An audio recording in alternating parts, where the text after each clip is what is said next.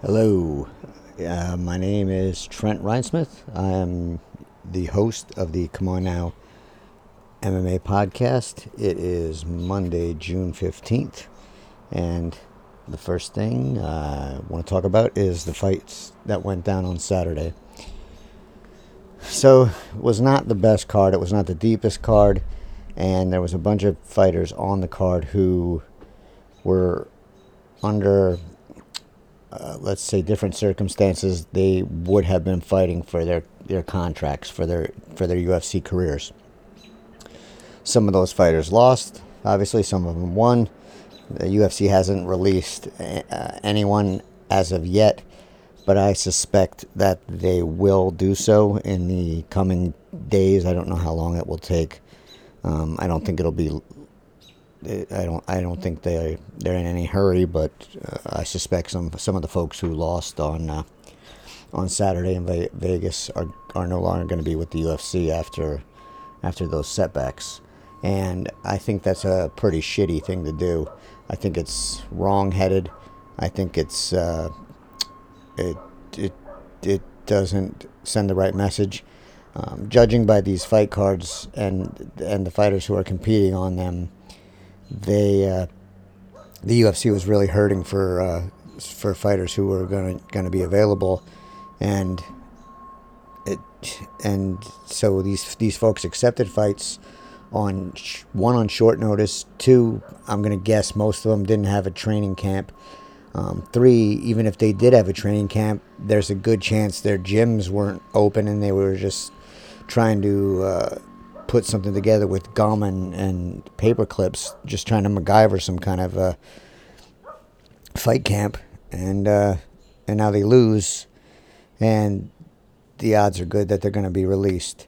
So um, that I don't that doesn't sit well with me. These these folks, I think, were doing the yes, they got paid, but if you look at the pay from this this fight card that happened on Saturday, that pay um, was atrocious the the total payout didn't didn't even didn't even break I think eight hundred thousand, and I think the highest pay was in just over a hundred thousand, and that was for the win in the main event. So uh, atrocious pay overall for for everyone who competed on the card, and uh, yeah, I don't think anybody should be released. I think you, uh, I think they should get. Um, in fact, I think they should have got paid more and, and held on to their fight, held on to their contracts because no one really, like like Dana White said, no one needed to fight, no one had to fight. These folks wanted to fight probably because they were going to get paid, and now there's a chance they're going to get released when they they more or less did the UFC a solid by competing under less than ideal conditions. So I say, let them keep their contracts um, let them uh, fight again. And if they get a full camp and an open gym and get to cut weight properly and get to do everything, and, and it's not short notice, then then okay. But now in this situation, no. Those, no one should lose their their job um, while while the pandemic is still going on. Just a shitty thing to that would hap- could happen, and uh, I hope the UFC doesn't do that, but I have little faith in uh, the UFC doing the right thing. To, today is one of those uh, rare days where I'm going to agree with Dana White. And what I'm going to agree with Dana White on is he doesn't want to hold events with limited crowds in attendance. In other words, he doesn't want to hold events where uh, social distancing is going to be used for for the seating, which I agree. Um, for one, you won't be able to, uh, you won't get a full gate for those fight cards, and if you can't get a full gate, uh, and and it's going to cost you more money to for security and making sure the seating is set up correctly and blocking off entrances and exits so everybody can go only can go into and out of limited um, exits. You have to set uh, things things up for the lines for the restrooms, for the concessions, for the merchandise. Um, just it's just going to be a lot of headaches that no one really needs for very little payoff. I think. When you consider with full full crowds, the UFC is only getting twelve percent of its revenue from um, gate. So once you figure in all the other expenses for this, you're probably ending up losing money. So why not keep it at the apex and um, you know you can run it there with at, at, at no real cost because you own the arena everything's there there's not transportation charges uh, you're not moving a whole lot of stuff so keep it at the apex until you can uh, fully fully get uh, crowds back into the mix.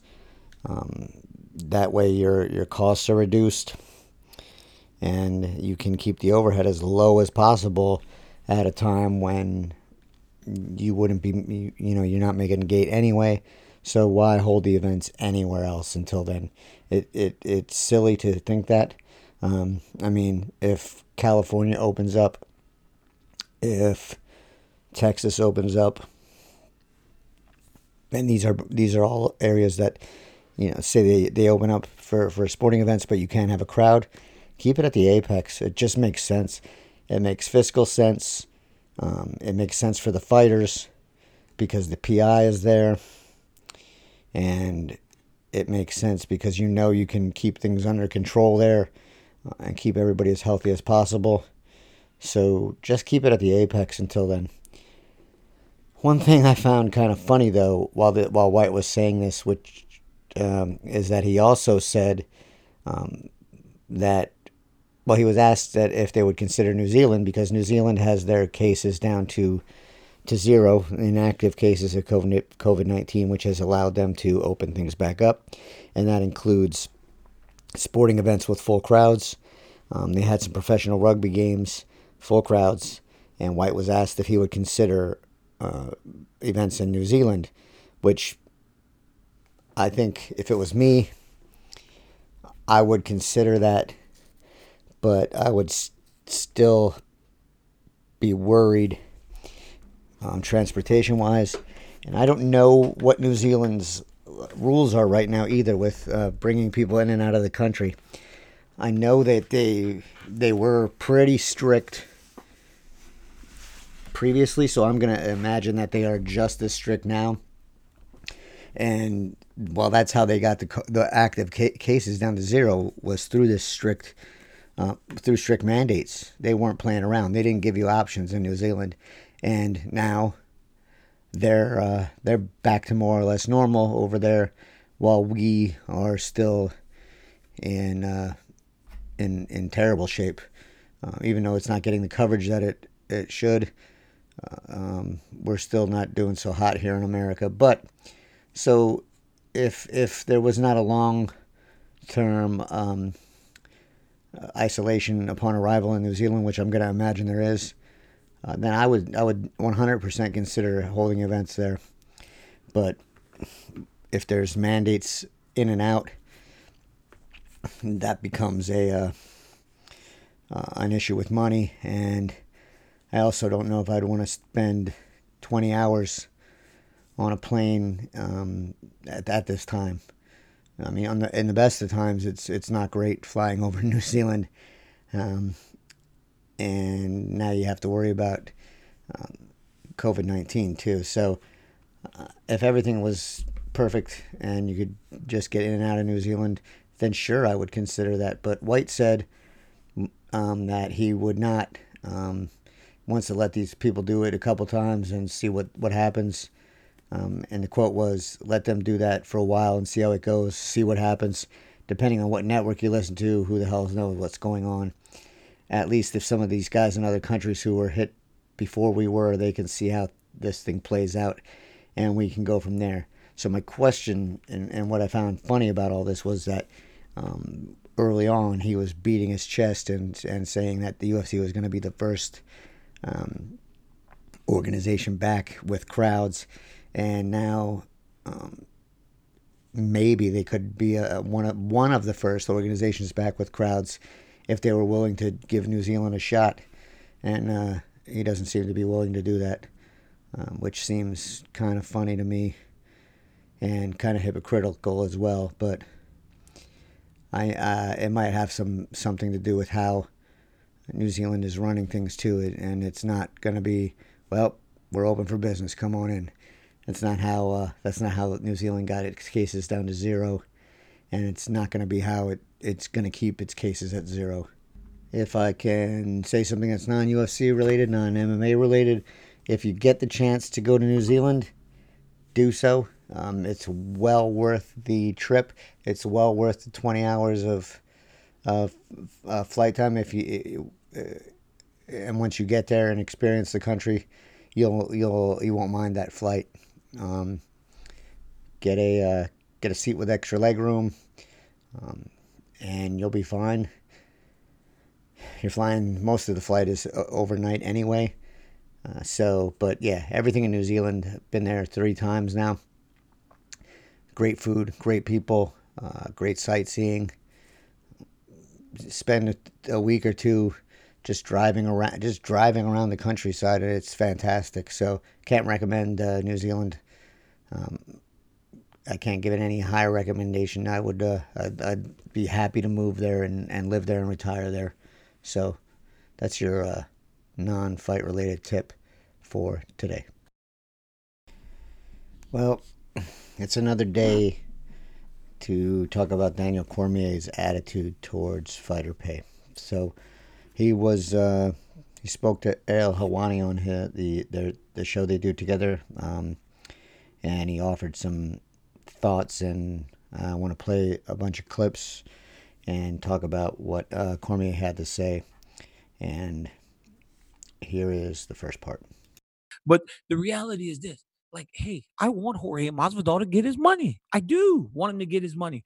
All I'm saying is that there's just better ways to go about it. That's all I've said for weeks. Is that go talk about it directly, deal with it. You know that that's how I would do it. That's all I'm saying. But hey, look, don't listen to me. Right? Don't listen to me.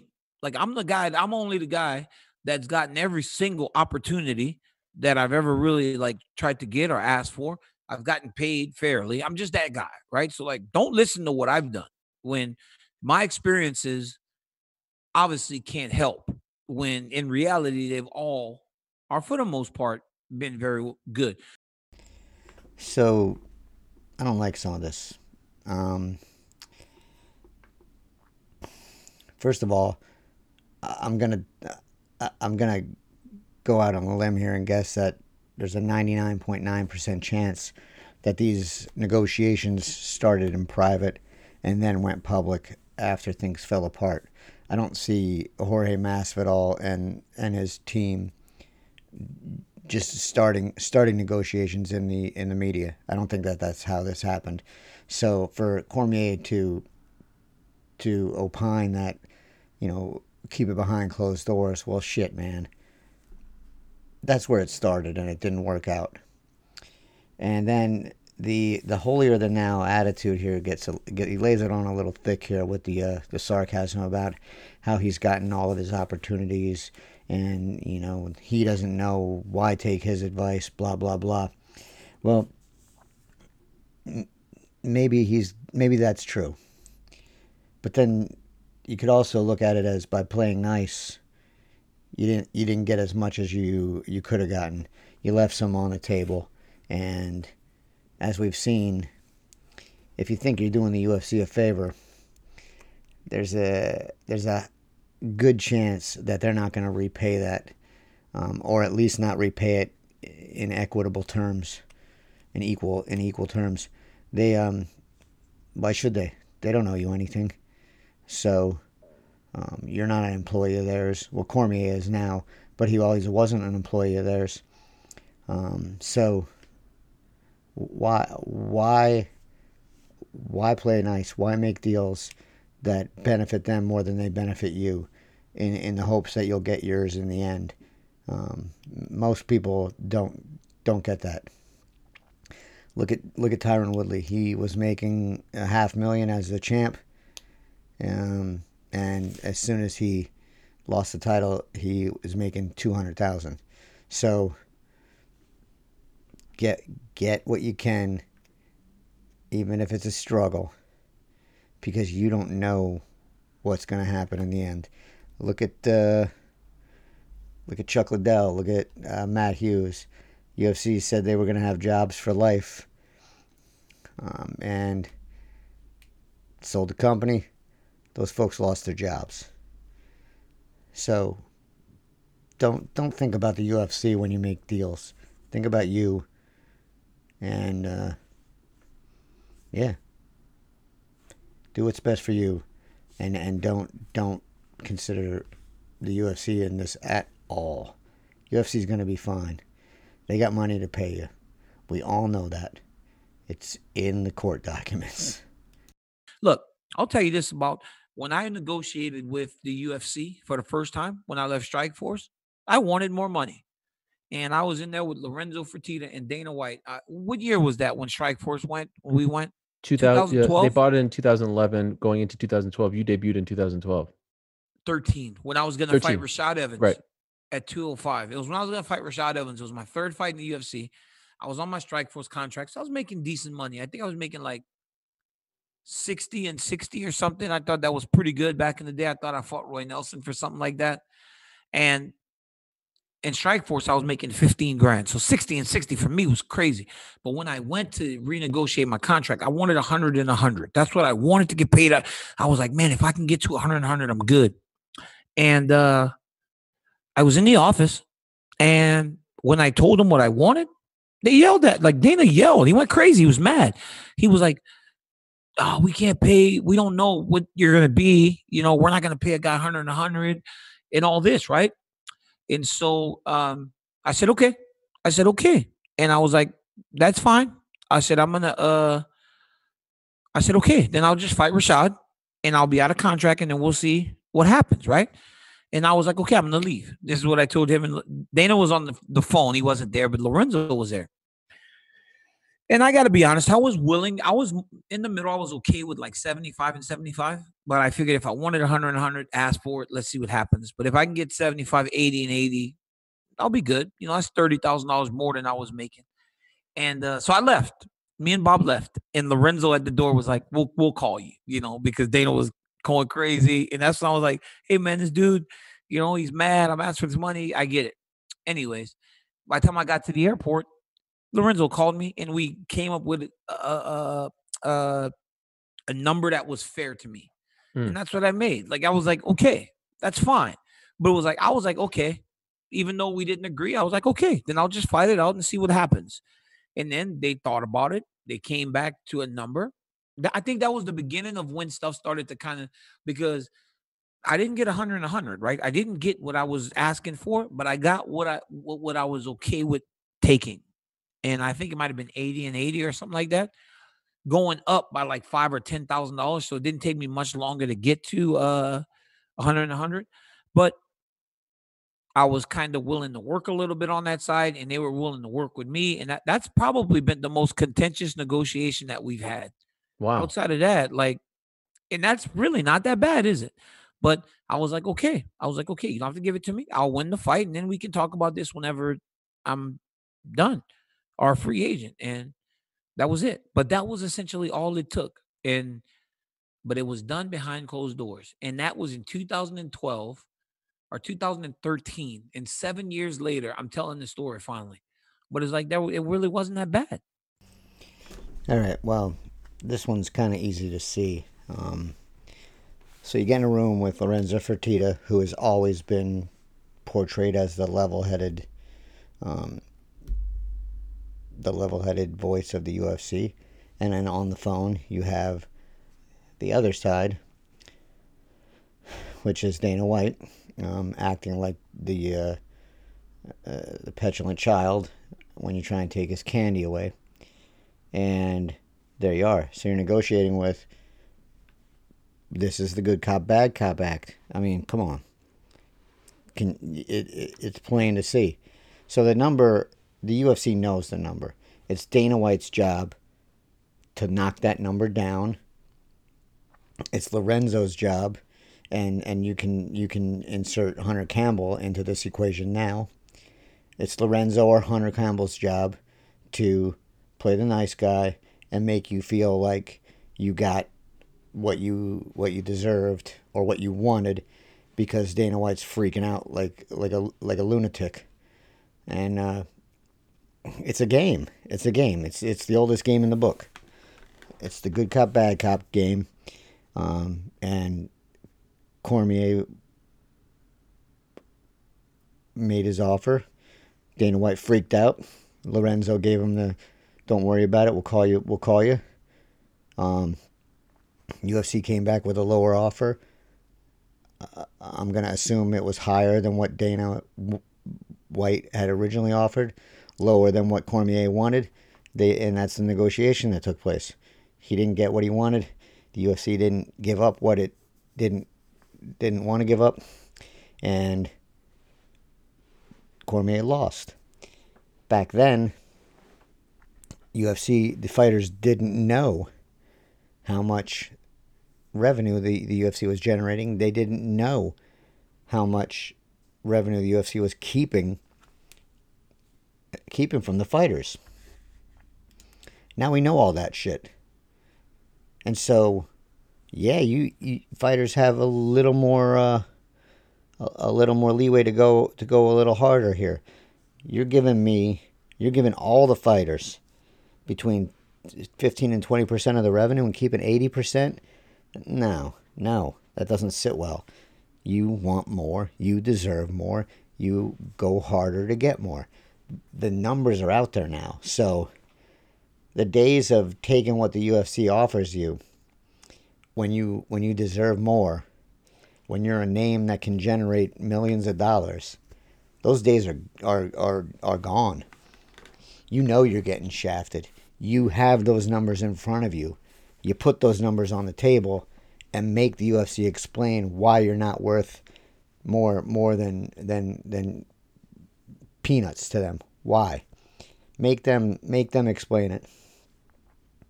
And if they want to play hardball, they play hardball. But but if you have the uh, if you can hold out for more, more power to you. That's what you need to do. The numbers are out there now. You know what everything is worth. You have a pretty good idea of what people are getting paid, and you know it's not what they're worth. So fight for that. Get that. Times have changed. Cormier is still stuck in the days when when when when they didn't know what what what the split was. We know that. We know that. Those days are over. And and fighters are, are becoming aware of that, especially the bigger names, and, and good for them.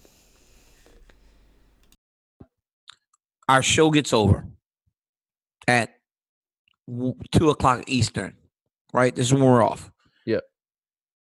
Two fifteen, I get a text. DC, are you ready? You know, remember the T T T uh, Triple H saying, "Are you ready?" I was like, "Yes, I'm ready, guys. I'm ready. I'm ready. I'm ready. I'm ready." And then they said, we're going to send over a contract. And I was like, no. I said, but what about money? Like, we have to negotiate. Like, my contract states I'm going to make this amount. And they said, we're going to pay you like we, we were paying you before. Ooh. I'm oh. like, wait, wait, wait, wait. I'm going to get the same money I was getting as the heavyweight champion of the world. And they said, we're going to take care of everything. So I got the contract and I was like, oh my God, I'm in. I was like, this happened so fast. It, it, was like it was amazing. It went from zero to hundred. I don't know what happened. I don't know if the champ just got up and goes. It, Do you think going. they waited till we were done so that you wouldn't announce it on the show? I think maybe like the champ might have been like, "It's a go. I'm ready." And so I was like, "Okay, I'm ready. I'm ready to go too." If the champ says he's ready, I'm ready to go. And I think that's what happened. Okay, maybe I lied to you and I knew already. this was like that was the worst lie. All right why I wanted to play this and, and comment on this is because this is this is why I think fighters need to to organize, um, get behind the Ali Act, uh, get a get a fighters association, do something, because this is uh, this I don't like the way this sounds. So Cormier says here he's going to get paid the same as he did when he was champion. Now we have Tyron Woodley who was champion and he was getting 500 grand for, for those fights. He loses his title and his next fight he is getting paid 200 grand. So obviously there's some built-in uh, uh, the champ gets more, which is right. The champ should get more. 500,000 eh no, the champion should get at least a million, but that's neither here nor there. Right now, not it's not uh, pertinent to this discussion. Um, but so in his next fight, then Woodley gets cut down to two hundred thousand. Now people are going to say no one's paying to see uh, a pay per view with Woodley, and that's while that might be true, that's really besides the point because the UFC has always told you get to the championships, and that's then that's where you're going to make your money, and um, if if if one fighter gets 500 as a champion and then goes down to 200, then you would expect every fighter to follow that same kind of pattern. The championship money is 500 and the non-championship money is is less than 500. But now you're coming over here when well this guy, this guy, Daniel Cormier, we like him. He plays ball with us. So he's going to get 500 as champ. He's going to get 500 as as challenger. But but Woodley, we don't like him. He he argues with us. He makes our life difficult. He gets 500 as champ, but he only gets 200 when he loses the title. And this kind of favoritism, this is what causes rifts in the workplace. This is what causes unions to to form. Favoritism is one of the, the biggest reasons that, that people form unions. It's one of the, the biggest issues in the workplace. And and now you you're seeing it here. You're seeing it play out. Cormier gets a job doing broadcasting. He he downplays um, other fighters' pay concerns. He's he's he's carrying water for the UFC, and and and he should because it's benefiting him extre- eh, to to the nth degree. But that that that needs to be removed from the equation. So this is another reason that that the uh, fighters need to organize. Get this shit out of here. Make it fair to everyone. It, it should be much more structured, and the fighters should have much more say in these things. And favoritism needs to be erased. It just needs to be. It needs to be erased. And I'll, I'll be honest here. It also bothers me that the fighters get the broadcasting deals that only certain certain fighters that are still active get broadcasting deals. I don't think any active fighter should have a broadcasting deal. I, I think it's wrong. I think it's a conflict of interest. It, it pits that fighter then against every other fighter when it comes to to pay. It causes friction, which Cormier has talked about, and he talked about it in in the show today with Helwani. So it it uh it's it, I think that's a conflict of interest. I think that's again the UFC playing fighters off of each other, and I don't think that's good for anyone but the UFC. So, yeah, this doesn't. Uh, the fact that he's getting paid the same as champ as as as a challenger as he did was he was champion does not sit well with me at all, and it should not sit well with any other fighter who was a champion and then got paid less. That should be a sticking point, and that should be a bargaining chip when when fighters lose their titles going forward. Write it down, carry it into the negotiations with you, and ask why this guy gets something that I don't get. Okay, we're right at the uh, well, we're not right at, but we're closing. It's the half hour mark here. We're uh, gonna wrap it up for today, and uh, I'll be back tomorrow until then, stay safe.